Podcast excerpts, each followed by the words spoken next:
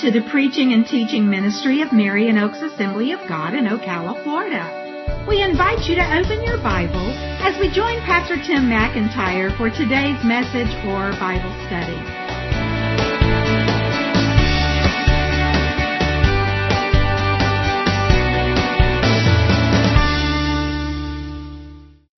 Tonight we continue our series and we're actually going to conclude our series of answering tough questions. And this is actually the 19th lesson we've had in this series. We've spent half a year on it. And the topic tonight is what does the Bible say about curses? What does the Bible say about curses? And this actually was a question that was turned in, one of several that's been part of this series. What does the Bible say about curses? as I was studying this, I began to realize that this topic is a whole lot broader and a whole lot deeper and a whole lot wider and, and everything that I at first had realized. And so, um, I think the intent behind the question was the idea of, you know, can someone put a curse on someone else? Can someone put a curse on me, especially as a believer? And my mind also went to the idea of something that kind of makes the rounds every once in a while as being very popular, this idea of generational curses. Okay? So we're going to deal with both of those issues tonight primarily, although we'll deal with the general idea of curses um, in the Bible to kind of introduce it. Okay? So tonight, what does the Bible say about curses? Let's start off by saying, what is a curse? If someone were to ask you, what is a curse? How would you define it? A prophetic statement that pertains to something negative on an individual. Now, when you say prophetic statement, what that makes me think of is um, prophesying about something evil going to happen. Okay? So the person who's saying this has nothing to do with it. They're just saying, hey, something evil's going to happen to you? Both what? Okay, because when you say that, that what, what I think of when I think of curses is somebody who's actually pronouncing a curse, not just prophesying that something bad's going to happen, but they're actually wanting it to happen. Oh, you're saying both. Right. And I think it's true in a lot of cultures, but especially I would figure there'd be a lot of comments maybe tonight, or at least thoughts from some of the Caribbean cultures.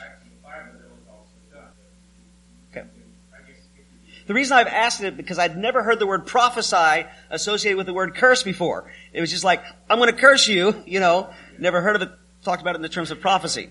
So, anyway, yeah, because it hasn't happened yet, right? All right. Any other thoughts about what it means, uh, what a curse means? Yes, Candace. Speaking ill will over your life. Mm-hmm. Mm-hmm. So there's kind of different levels, it seems like. Someone just speaks very ill of you, maybe without any anticipation that there's any power behind it or anything. They just speak badly. But then others do so in such a way, believing there is power behind that to cause it to happen. All right, that's a very good way to look at it. Janet. That's a good thought that that curse that someone might have, what place on, want to place on, it doesn't go anywhere unless the other person believes it. Okay, that is one viewpoint. There are many that say otherwise. I'm not disagreeing with you, you know. Um, so that's what part of what we're going to dig into. But I, I appreciate you bringing up that part of it. Um, there, I've come across a number of different definitions. By the way, sometimes people bring up this idea of cursing. A curse, like we're talking about, is totally different than cursing you know, as far as cussing, you know, saying bad words, whatever your definition of bad words is, all right? We're talking about curse in, in that sense. So, um, the definition I went with anyway was from the Zondervan Encyclopedia of the Bible. It says the expression, brackets, as of a, as by prayer, of a wish that evil fall on someone. A curse is an expression, someone expresses it, Maybe in the sense of a prayer, not a prayer to God per se, but to a being, to a divine supernatural power, an expression of a wish that evil fall on someone. What kind of things come to your mind when you think of curses? What kind of things do people try to bring down on other people as individuals or as groups or whatever? What do you think of when you think of, oh, a curse is on this person or curses on this nation? What are some of the manifestations or things that people would want to curse on somebody? sickness, death, any kind of harm. I mean, it's evil, right? It's bad. It's something bad. Keep them from making progress, hold, holding them back. Hardship. Uh, in biblical days, crop failure or animal deaths, defeat in battle. You see that sometimes. Okay? Now, curses don't exist all by themselves. There's also an opposite of a curse. What's the opposite of a curse? A blessing! Which do you want? the blessing. You know, so I didn't actually look up a definition of a blessing. I think we all kind of get an idea of that, but we could just reverse the definition of a curse for a blessing, and that would be um, the expression, maybe even by prayer, of a wish that good fall on somebody. Okay? We find that just dealing with the blessing part, God blesses people.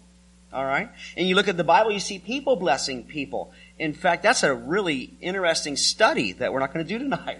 But the power of the blessing in the family and how important that is. There's been some great books written over the last couple of decades of how we as believers can incorporate that into our own lives, our own marriages, and our own families by speaking and praying blessing over our marriages, over our children, over our grandchildren.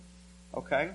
Um, and, and, not to make it to make it a little bit less complicated, It's basically just praying and speaking positive, okay, over those people that we love. All right. So anyway, um, we see examples of both of these in Scripture. Now, as I got to thinking about this and studying this, uh, one thing that I discovered, and I felt like we need to make very, very clear from the beginning, is that there are differences between a blessing or a curse that's issued by God versus one that's issued by a person. Okay? Um, the differences come down to this. God's got the power to carry it through. okay? A person may feel like they do, uh, or hope that they do, but if God blesses or God, quote, curses, and I would say that the other difference is that when God curses, it's for a different purpose and in a different way than when people try to curse, okay? Um, someone else. Uh, God's got the power to carry it through. But the other thing is that God's curses are not a wish for evil. Like, there's certain people he likes and certain people he doesn't, so he wishes that the evil would happen to them. God's curses, and you, I think you can see this consistently all through Scripture, wherever it talks about that God either talks about a curse on people or issues a curse, it is a judgment for sin. It's not a desire that bad things happen to people. It's that sin is involved and it must be judged. All right? And curse uh, is a way that it's expressed. So the first area I want to talk about is this idea of cursed by God, but we don't want to spend a lot of time um, with this, but just kind of give a little bit of background. All right? There's a couple of things under this. Cursed by God. First of all, we have the big curse. The curse of sin. The curse of sin. Um, you know, as a result of the fall uh, in the garden, Adam and Eve choosing to go their own way, believe the enemy, uh, basically tell God, God, uh, we're going to do our own thing, going to totally disobey you. Um, the curse of sin came upon the world. We see it manifested in Genesis 3 when he cursed the serpent, okay? And then also when he cursed the ground. And just a general theme, theme in Scripture is that because of sin, the whole world and everybody in it are under the curse of sin. If you want to, I should have told you to turn there, Galatians 3, verses 10 to 14. If you're taking notes, you can write down Galatians 3, verses 10 to 14. Uh, again, going back to the Garden of Eden, the world is under the curse of sin. God established his people, made a covenant with them, and said, Here's how you can live to please me. All right? But he says, if you obey, you'll receive blessing. If you don't obey, you won't receive the blessing. In fact, there'll be some things that'll be like curses that will come on you. We'll talk some more about that later. But the people couldn't live up to it, so it became known as the curse of the law. We got all these rules and laws from God, and we're trying to keep them. And thankfully, even in the Old Testament, He had a sacrificial system to take care of it when people failed. But that curse was still there, but that's why Jesus came. You know, here we are in the Christmas season. Jesus came was to take care of the curse. Um, maybe you heard that phrase, reverse the curse. And in Galatians chapter 3 verses 10 to 14, Paul talks about it. He says, For all who rely on the works of the law are under a curse. For it is written, Cursed be everyone who does not abide by all the things written in the book of the law and do them. In other words, he says, listen, if you're hoping to be right with God by just being good, it's not going to work. Because that means you got to be perfect and nobody is. He says, that's why we're in trouble. But he goes on to say this. Now it's evident that no one's justified before God by the law because nobody can keep it. And that's why God said the righteous shall live by faith. But the law is not of faith, rather, it's the one who does them shall live by them. But Christ redeemed us from the curse of the law by becoming a curse for us. For it's written, Cursed is everyone who's hanged on a tree. So that in Christ Jesus the blessing of Abraham might come to the Gentiles, so that we might receive the promised Spirit through faith. So the whole story of the Bible, of the fall and sin and Jesus coming, is all about we're under a curse, the curse, the curse of sin. But Jesus came and paid the price by his death on the cross. And so therefore he redeemed us from the curse of the law. So that is the curse that has its roots in God. We also find other curses that are mentioned as coming from God, expressed by God as a punishment of sin. We see that in general. I mentioned that that when God chose his people, he says, okay, we're going to have a covenant. We're going to have a relationship. I'm going to be your God. I'm going to take care of you. I'm going to provide for you. I'm going to bless you. But you need to love and serve me, okay, and obey me and not worship other gods. All right? And uh, you can read this later, but Deuteronomy chapters 27 to 29 is at the end of all the law, and God says, okay, here's what it's like. If you obey me, here's how I'm going to bless you. He's got this big long list of all these blessings he's going to pour out on his people. He says, but if you choose to disobey, walk away, worship other gods, here's all these curses. Here's all the judgments that are going to come your way. All right? Um, uh, Proverbs 3.33 kind of gives a summary. It just says, the Lord's curse is on the house of the wicked, but he blesses the dwelling of the righteous. And he makes very, uh, you know, not just in general, um, of obeying or disobeying, but he mentions very specifically certain things that will bring about a curse, basically saying will bring about judgment. He talks about making idols and worshiping idols. He talks about murder, sexual immorality, dishonoring parents. in fact, uh, in the Bible it says that if you curse your parents, it's got a death penalty. All right? All kinds of injustice, all these things say that God will bring about a curse. It'll bring about judgment. Okay? And so constantly throughout scripture, God is calling his people to choose this day life or death. Who are you going to serve? As I said, Deuteronomy has those um, uh, three chapters 27, 28, and 29 talking about the blessings and the curses. The blessings if you serve God, the curses if you choose not to. But then when you get to the to chapter 30, uh, verse 19, Moses is summarizing it all up, summarizing it all up, and he says, I call heaven and earth to witness against you today that I have set before you life and death, blessing and curse. Therefore choose life that you and your offspring may live. Later on, after they conquered the promised land, Joshua told the people the same thing. That famous scripture you all have heard, right? Some of you have it on your door. It's a little plaque, right? Choose you this day whom you will serve. Joshua 24, 15. And the thing is, is that you can study the history of God's people all through the Bible, and God kept His promises. His promise to bless when they obeyed, and His promise to basically withhold His blessing, and the people experienced these curses. Again, not because God wanted evil to happen, but because judgment and consequences for sin came.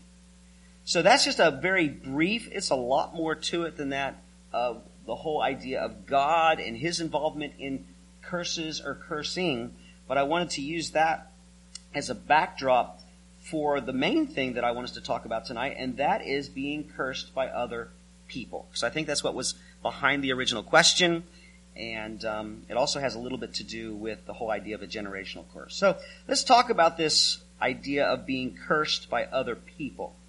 There's this belief that one can pronounce a curse on another person, uh, probably an enemy, and that a deity or some other supernatural being will hopefully carry it out. Okay? Although some people, because perhaps they have found some success in this area, may feel like they even have the power within themselves. A lot of times there are rituals that are associated with it and all that kind of stuff. And almost every culture, um, uh, there is some aspect of this. You know, a lot of you come from the Caribbean, all right? And uh, um, Carlton already mentioned in Guyana, there's the aspect of cursing. I know that in. Mm-hmm. And I know that in some nations in Africa and in the Caribbean, you got the whole voodoo thing. And I've heard other names coming out of different cultures of what it is. And, and usually it involves um, saying things a certain way. Um, uh, lots of different, I you guys may know more about than I do if you're from that area. Okay? So let me ask you, some of you that come from an area where that's a big deal, or from a culture, maybe not in your own background, but because it's in your background from your culture. How seriously do people take that? Very. Okay. John. They take it very seriously. Yep. And there can be two reasons for that. Number one, because of the actual power that may be involved, or like Janet said, even if there's no power there, if you believe there is, what you believe tremendously impacts what you do, how you live, how you respond, how you react to things. I saw your hand there. Go ahead. Tradition. Mm-hmm. Mm-hmm. So even the modern thing of having your house just right, feng, how's that Feng shui.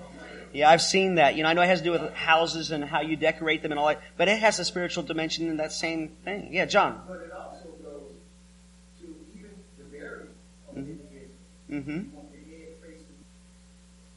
There's a lot of different superstitious whatever type practices. Yeah. Which makes it makes you believe you, they they have to believe it. If it's not effective unless you tell them. Yeah. Yeah. Okay. Okay. And, and I understand that, and, and I'm, I'm along those same lines, but I've also heard stories of missionaries that um, have gone into a place where there's a lot of superstition, a lot of uh, witchcraft, a lot of demonic activity, and people uh, put curses on them, and they believe in the power of Jesus Christ, and they felt something. We'll talk about why in a minute. Mm-hmm. Yeah, we'll, we'll get to the root of that in just a moment. I saw a hand up. Theo? Yes. Yes. And that's one thing, I've never studied the history of it, so I can't speak to it, but one thing I did come across, unfortunately, in a lot of countries, it's a mixture of demonism type stuff and Roman Catholicism. It's like, how in the world did these two things get mixed and it not be dealt with? And I'm not trying to put any, point any fingers or place any blames. It just is what it is, okay? So is there actual power there involved? Yes if you believe. Okay, so we're gonna, we're gonna dig more deeply into, but the big question, how does this affect me as a Christian? Because what if somebody tries to do something to me? So Dorothy, I saw your hand, we're gonna take your remark, and then we better move on. Go ahead. Oh yeah, that's the other part. There are people that can take the curses off, usually for a fee. Sometimes it's the same person who put it on.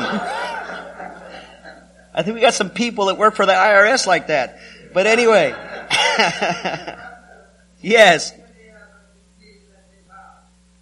If, I, I didn't understand the last part.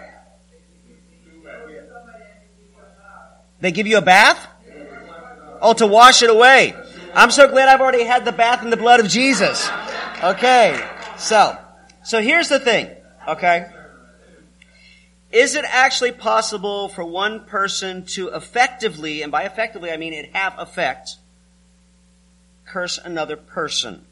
Okay? But let me just give you some thoughts that have come to me after studying this from Scripture. Is that, first of all, no one can effectively curse someone else in their own power. None of us have power in and of ourselves to bring bad or even good on anybody else other than what we ourselves do. I mean, I can bring bad on somebody by hitting with a baseball bat, but I'm talking about by cursing, and I can't cause a person to be blessed unless I'm the one that's the, the one that gives them or does something to be a blessing. So no one can effectively curse someone else in their own power. So whatever power is involved has to come from where?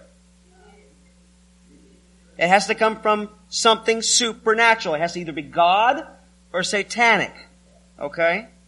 And so that's why I believe, like I, I, gave a little teaser a little while ago, that there have been some good Christian missionaries that go into these strongholds and people put curses on them. They do sense something, but it's not because that person themselves have power. It's because of the demonic presences, and basically it's spiritual warfare. Okay? So any reality to the idea of curses all has to do with spiritual warfare. And let me just refer back to last week's lesson. We talked a lot about spiritual warfare.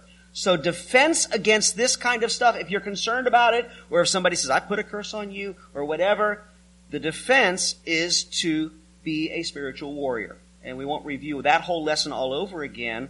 We need to clothe ourselves with the armor of God. We need to be prayed up. We need to be living right, you know, and, and when we do that, we're protected. Doesn't mean there won't be a battle, but we're protected. But no one can effectively curse someone else in their own power. Now, I like this one. I, I, this isn't original with me. I saw it and I thought, I gotta steal that and put that in my notes. No one can effectively curse what God has blessed. I like that one. No one can effectively curse what God has blessed. There's a great story in Numbers 22. You may be familiar with it. God's people are coming out of Egypt. They've wandered for 40 years. They're getting ready to go into the promised land. One of the kings there gets all worried. He says, I'm going to call for this great magician, spiritual guru, Balaam, and curse the Israelites. And this guy had a reputation for having some power. Whether there was some real power there or just the reputation preceded him and it made things happen. I have a feeling some demonic stuff involved there. And Balaam, uh, God told Balaam, no, you're not going to be able to do it. You know, the king sent some people, because he lived far away. King sent some people to him and said, hey, we'll pay you a lot of money, come curse these people. God said, don't. And Balaam said, I can't do it. And uh, they went back, told the king. The king said, go offer him some more money. And so he did, and Balaam said, well, God said I can't, but I'll still go with you. So I think Balaam's trying to get, you know, both sides of the thing here. He's hoping maybe God will let him. But so anyway, long story short, um, Balaam goes to try to curse him, and God says no. So he blesses the Israelites. The king gets all upset and uh, he says, well, let me take you someplace else. Maybe you can do it from someplace else. Because there's this idea that spiritual power was stronger in certain places and, and all that kind of stuff. And so they went to another place. And so Balaam was going to go curse him and God wouldn't let him. So he blessed him. And he says, well, maybe you can't curse the whole group. So let's go where you can only see part of them. And maybe you can bl- curse part of them. And it just never worked. And the king ended up not paying him anything. But the point is, is that God said you can't curse them. And I'll tell you something. We're under the blood of Jesus. Okay? So no one can effectively curse what God has blessed. We also have a promise in the Old Testament that an undeserved curse has no power. Proverbs 26, 2. Like a sparrow in its flitting, like a swallow in its flying, a curse that is causeless or undeserved does not alight. It's like somebody can say whatever they want to about you. They can do whatever they want to do, go through all kinds of rituals and stuff and try to send it your way. But if you don't deserve it and if you're a believer and you're standing in the blood of Jesus and stuff, it can't have its full effect on you. Now again, I'm not saying you won't go through spiritual warfare. The enemy will do everything to try to mess us up. Okay? But another thing I want to add here before we switch gears to the second issue is that there's a whole other aspect to this when we come to Jesus. Okay? And that is that Jesus not only doesn't say a whole lot about cursing, but what he does says say is that if somebody does try to curse you, what are we supposed to do? We're supposed to bless them. Yeah. Luke chapter 6 verse 27 to 28 says, But I say to you here, love your enemies, do good to those that hate you, bless those that curse you, and pray for those who abuse you. Now, this is kind of assuming some things. But if Jesus really believed there was a lot of power in people's ability to curse, I think he'd have said a whole lot more about it in here other than just bless those that curse you. You know? It's, it's almost as if he says, people curse you, don't worry about it, but don't curse them back. You know, don't ignore them. Don't treat them badly. Instead, pray for them. bless them. Because we return good for evil. Theo. Mm-hmm. I, okay, so let me repeat that for the recording. Parents that talk into their children's lives and unfortunately say negative things. You'll never amount to anything. You're no good. You're, is that a curse? I don't think it's a curse in the sense of what we're talking about here, but it certainly has a powerful impact on a child's life, maybe even more so than what we're talking about here. It's, it's certainly not a good thing. It has the effect of a curse, but it's not the same type of curse I think that we're talking about here. All right. So the other area I wanted to talk about because this, yeah, go ahead, Kingsley. That's true. That's true. But parents don't use that as motivation. Okay. right, right, right. Yeah. All right. The other thing I wanted to talk about with this topic, because it comes up every once in a while, is the idea of a generational curse. A generational curse. Um, maybe you've heard that phrase before. Maybe you've done some studying on it. Maybe you've been taught about it or whatever. What do people mean when they talk about a generational curse? Amanda. Okay. It was there and it slipped away. Okay, Jose. Okay, an example from American history, JFK and his family and bad things keep happening to family members. Okay? So bad things happening through the generations of a family line, okay? And the generational curse part comes from something bad was said about, said to, or curse put on, or they did something to deserve it, but now it's not just them, but the people that are descendants. Okay, any other thoughts about this idea of a generational curse? Did you remember now, Amanda? Okay. Mm-hmm. Okay, so people that don't do the right thing, they sin, they don't live for God, they do bad things, and it affects the people that come after them. You're throwing out a lot of my points I'm going to get to. Yeah, no, no, you're doing good. What other thoughts come to mind when you think of or hear about generational curses? Addiction, generational. Yeah. Poverty. Yeah. The reason I bring it up is because this isn't just something that's kind of out there that people talk about, but in the Christian realm, sometimes you get into kind of the ooh area where um, people, you know, you got some problems in your life or in your family, and you go talk to somebody, say, "Oh, well, you've got a curse on you," you know, and it goes all the way back to your grandfather, and you've got to have this special this, that, and the other to get this lifted, and it begins to put Christians in bondage um, and that kind of stuff. And that is not the way it is. Now, why would people even think so? What is it? Because there's a specific passage of Scripture. This is a trivia question. What is the passage of Scripture that people point to that say, yeah, see, it's right there in the Bible. There are generational curses. Tim.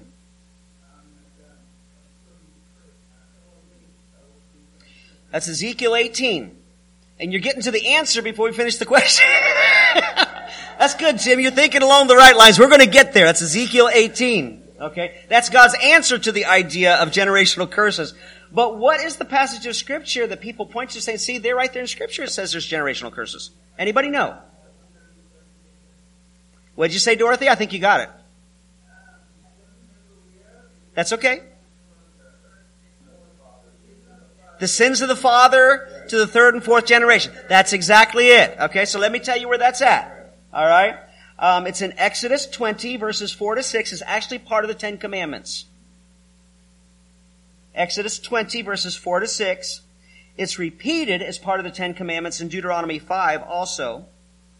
But then it's also referred to as God having said it in Exodus 34 and in Numbers 14. But it all goes back to this original saying that God said as part of the Ten Commandments. Let me read it to you. Exodus 20, verses 4 to 6. He says, You shall not make for yourself a carved image or any likeness of anything that is in heaven above, or that is in the earth beneath, or that is in the water under the earth. You shall not bow down to them or serve them, for I, the Lord your God, am a jealous God, visiting the iniquity of the fathers on the children to the third and the fourth generation of those who hate me, but showing steadfast love to thousands of those who love me and keep my commandments. Now, you just look at that, it sounds like, oh, wait a minute. God says if you're not good, I'm going to curse you, your kids, your grandkids, and your great grandkids. Then maybe I'll let up. Is that what God's saying there? No. What? Okay, so you're saying it's not a curse, it's the consequences of the choices. See, that was going to be my next question is, if this is not actually talking about God saying, okay, you sin, I'm going to punish you and your kids and your grandkids and your great grandkids, then what is he saying? And Jose says that one possibility is he's just talking about the consequences of our sin. And isn't that true? I mean, we could all give negative testimonies of how we have been affected of sins that our parents committed or our grandparents or even our great grandparents. Because you know what? When we sin, it isn't just ourselves that it affects. Right? Marissa? Mm-hmm. Okay. Right. In other words, what seems to be just and as fair is each person pays for their own sin. Right? Exactly. And believe it or not, that's exactly what God says. We'll get to that in a minute. But this seems to contradict that. So one possible solution is what Jose said, and we all agreed. That is that when we are involved in sin, especially as as as as, as terrible as a sin can be, um, and magnified and um, uh, committed over and over, depending on the type of sin, it can tremendously impact the people around us and our descendants for a good long while. Okay, so that's one possibility. But there's also a couple of other possibilities too. There are some that have pointed to the fact that this is the only place this says this. I mean, it's mentioned four times but it's all talking about the same event. It's just kind of referring back to it or whatever. And it's always, it's, it's in the context of creating and worshiping idols. So there are some who believe, and this is where we're getting into speculation and ideas and thoughts about what this might be as possibilities, is that it's talking specifically about when God's telling his people, if you start worshiping idols, you're going to suffer for this for a, for a while. And they said that it's actually talking about the fact that God's people kept going to idols and he would discipline them, they'd give them up. But then finally he got fed up and he let them go into exile and they were in exile for 70 years, which is basically the distance of three to four generations. And so it says that's one possibility. That's all it is. The Bible doesn't say for sure. Is that this is actually prophesying the exile that would come because they would not give up their worshiping of idols. And what's really interesting is that ever since the exile, the Jews as a people have never worshiped idols again. That's a possibility. Okay? Um, I personally like the one about the fact that Jose was saying that the effects and consequences of a person's sins affect everybody around them and those who follow them. And even if you love the Lord and you want to see that stuff broken in your life, it takes a while. You know? But you can be broken. That's the good news. Yeah, Carlton. Yes, it really is. It is. Amanda said something a little bit earlier, I think, is part of this also. And that is, we have a tendency to follow the example of our parents and our grandparents and great grandparents. Sometimes even we don't want to. Uh, how many times did you say growing up saying, well, I'll never treat my kids that way? and then you grow up, have kids, and you treat them that way. And I don't mean in a good way. I mean yelling at them or whatever it is, you know, because we have a tendency to follow the examples of those, uh, and it's still our own choice, still our own sin, but we do that. But there is one other aspect to it too, and that is that, you know, there are certain things that are passed down from parent to child to child to child, and we often think of that in the physical realm. There are certain physical diseases, physical handicaps, physical conditions that can be passed from parent to child and that kind of thing. And um, there are many people that believe, and I think there's an aspect of truth there that there are also spiritual and moral traits that can be passed down from parent to child. And uh, some have speculated that that's why it seems like um, there are some families where alcohol, you mentioned alcoholism is one, it just seems to be much more prevalent in that family. Okay? But it's not because of a curse that was put on a grandfather or whatever. It's just one of those things that's passed down as part of the makeup of a two parents coming together creating a child to have these uh, maybe weaknesses again not necessarily physical but spiritual or moral that if they don't do something about it, they're going to be much more likely. It's just like each of us have different weaknesses, different sins we're more drawn to that somebody else isn't. Maybe some of those traits can be passed down. But the point is, is that God never intended that to be interpreted that, um, well, if you sin, I'm going to punish you, your child, your grandchild, and your great grandchild. And we know that for sure because of the scripture that Tim was talking about. It's Ezekiel 18. So if you want to turn there, you can. Ezekiel 18. Okay. Um, Ezekiel's a prophet of God, and he's speaking. He says, The word of the Lord came to me. What do you mean by repeating this proverb concerning the land of Israel? The fathers have eaten sour grapes, and the children's teeth are set on edge. Okay. It's like, you know, this, this proverb is that you drink something sour and your kids are cringing. You know, you know um, verse 3. As I live, declares the Lord God, this proverb shall no more be used by you in Israel. Behold, all souls are mine.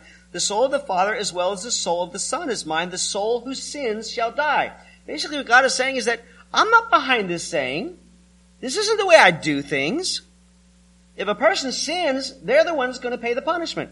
And then we're not going to read the whole chapter, but when you go on from there, uh, starting in verse 5, he says, if a man's righteous and does what's right, and he doesn't do this and he doesn't do that, and the, he's going to be blessed. He's going to be encouraged by it. But if he's got a son who does all that stuff, he's going to be judged by it. But if that son has a son and does everything right, he'll be blessed. He says the ones who sin are the ones who are going to die. The ones who are obedient are the ones who are going to be blessed.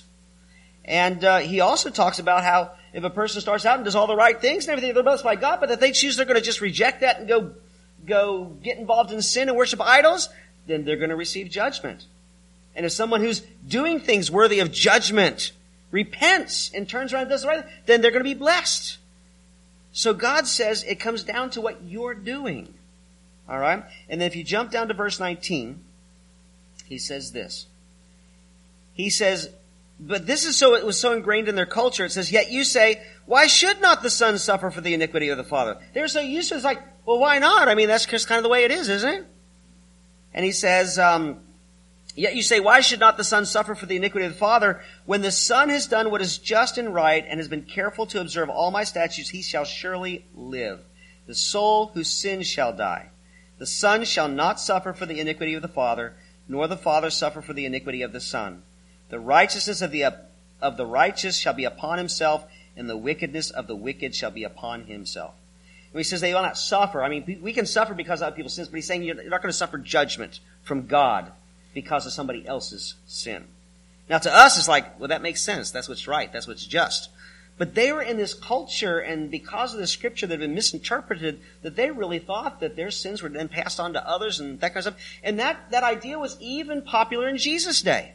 You remember in John chapter 9, Jesus and disciples are walking along. There's this guy that was born blind. And the disciples are saying, hey, whose fault is that? Was it his fault? Now wait a minute. It happened since before. Was it his parents' fault? And she said, neither one. Neither one. Now let me um, wrap this topic up and then we'll get into the conclusion real quickly. As I was doing research for this, um, I was researching uh, Bibles uh, commentaries and the Bible, and, and I did some research on the internet too. And I found this one article. I loved it because it was one of those things where somebody wrote a question to this guy who answers questions. He wrote this question, well, we've been talking about generational curses and blah, blah, blah, blah, blah. And what do you think about it? And what does the Bible say about blah, blah, blah, blah, blah. And he says, well, first of all, let me get right to the root thing. Let me list every scripture in the New Testament that talks about generational curses. And here they are. And there's this big blank spot on the page. He says, that's right. There's not a single one in the New Testament, actually, there's not a single verse in the Bible that talks about generational curses, just this one that's been mis- misinterpreted. But anyway, um, the thing is, is that, you know, sometimes fads kind of come through Christianity, and this whole generational curse thing seems to be one that comes through every once in a while, and then it fades out, and it comes back, and, and deliverance ministries. And I'm not making fun, there are legitimate deliverance ministries, people that are in bondage to things, they need prayer, they need help, kind of stuff. But um, this is one that kind of seems to go through Christian ranks from time to time. But you know what? If generational curses were really an issue, don't you think they'd be mentioned in the New Testament? I mean, don't you think Jesus would have talked about it? Don't you think Paul would have talked about it? I mean, these people came out of pagan backgrounds a lot worse than probably a lot of our backgrounds. And yet generational curses are never mentioned. It's never talked about, oh, well, we need to pray for you or cast out this demon because this was put on from your family and your family has this history of this, all that kind of stuff. No. Once a person became a Christian, surrender their lives to Christ, their sins are forgiven, they're set free from any of the curses that are, any, any curse that's out there, the curse of sin, the curse of the law. you know, we're not under the power of the enemy anymore. Now the enemy can attack us and we gotta fight against it. Alright? So to wrap this all up, I just want to say this, uh, just to repeat some major points. Number one, as believers, we are free from the curse of sin. We are forgiven in Jesus Christ. No one can effectively curse us. However, we must be actively involved in spiritual warfare because we have a powerful enemy. If someone thinks that they are effectively used in cursing, it's probably because they are dabbling in spiritual forces they shouldn't be, and the spiritual forces are responding. All right? And so if somebody like that says, well, I'm going to put a curse on you, don't be afraid, but be prayed up. Because the enemy will try to use that to attack you. All right? But you can have victory. And then the third thing, we may have certain sins that we have greater weakness for, whether because of something in our genetics or for some other reason. But we can have victory in Christ. Whatever sins we struggle with, whether it's because something that seems to run in our family or it's new to me, I don't know. The thing is, is we can have victory as we walk in obedience and take advantage of the power of the Holy Spirit that God makes available to us. So, that's a quick summary and overview of some of the things the Bible says about curses, but especially how they might apply to us as believers. We don't have to fear somebody putting a curse on us, but we do need to be awake and alert because we've got an enemy out to get us. We don't have to be afraid that some curse was put on our family that I've got to get rid of because Jesus took care of that at the cross. Just walk in obedience. Let's pray. Father, thank you for this time that we've had tonight, Lord, and actually for this whole half years we've been looking at a lot of different tough questions. We thank you, Lord, that there are tough questions that may throw us for a loop sometimes, maybe even shake our faith a little bit, but Lord, you've got good answers for them. So help us to get in the habit of looking for the answers. God, we thank you that Jesus paid the price for our sin. And there is no curse that has any effect on us when we trust in Jesus Christ, both the original curse of sin and any other curse that the enemy would try to throw at us. But help us to stand firm, watching out for our enemy, the roaring lion who's seeking whom he may devour, knowing that your word says if we resist him, that he will flee. And your armor will protect us if we put it on. So help us to stand strong, Lord. And may that standing be a testimony and a witness to the people around us. We give you the glory and the honor in Jesus' name. Amen.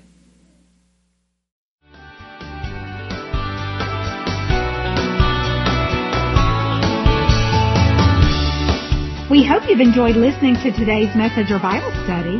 For more information, please contact us at area code 352-347-3001 or visit us online. If you are interested in supporting this ministry, go to our website and click on the online giving tab. Our website address is www.marionoaksag.org.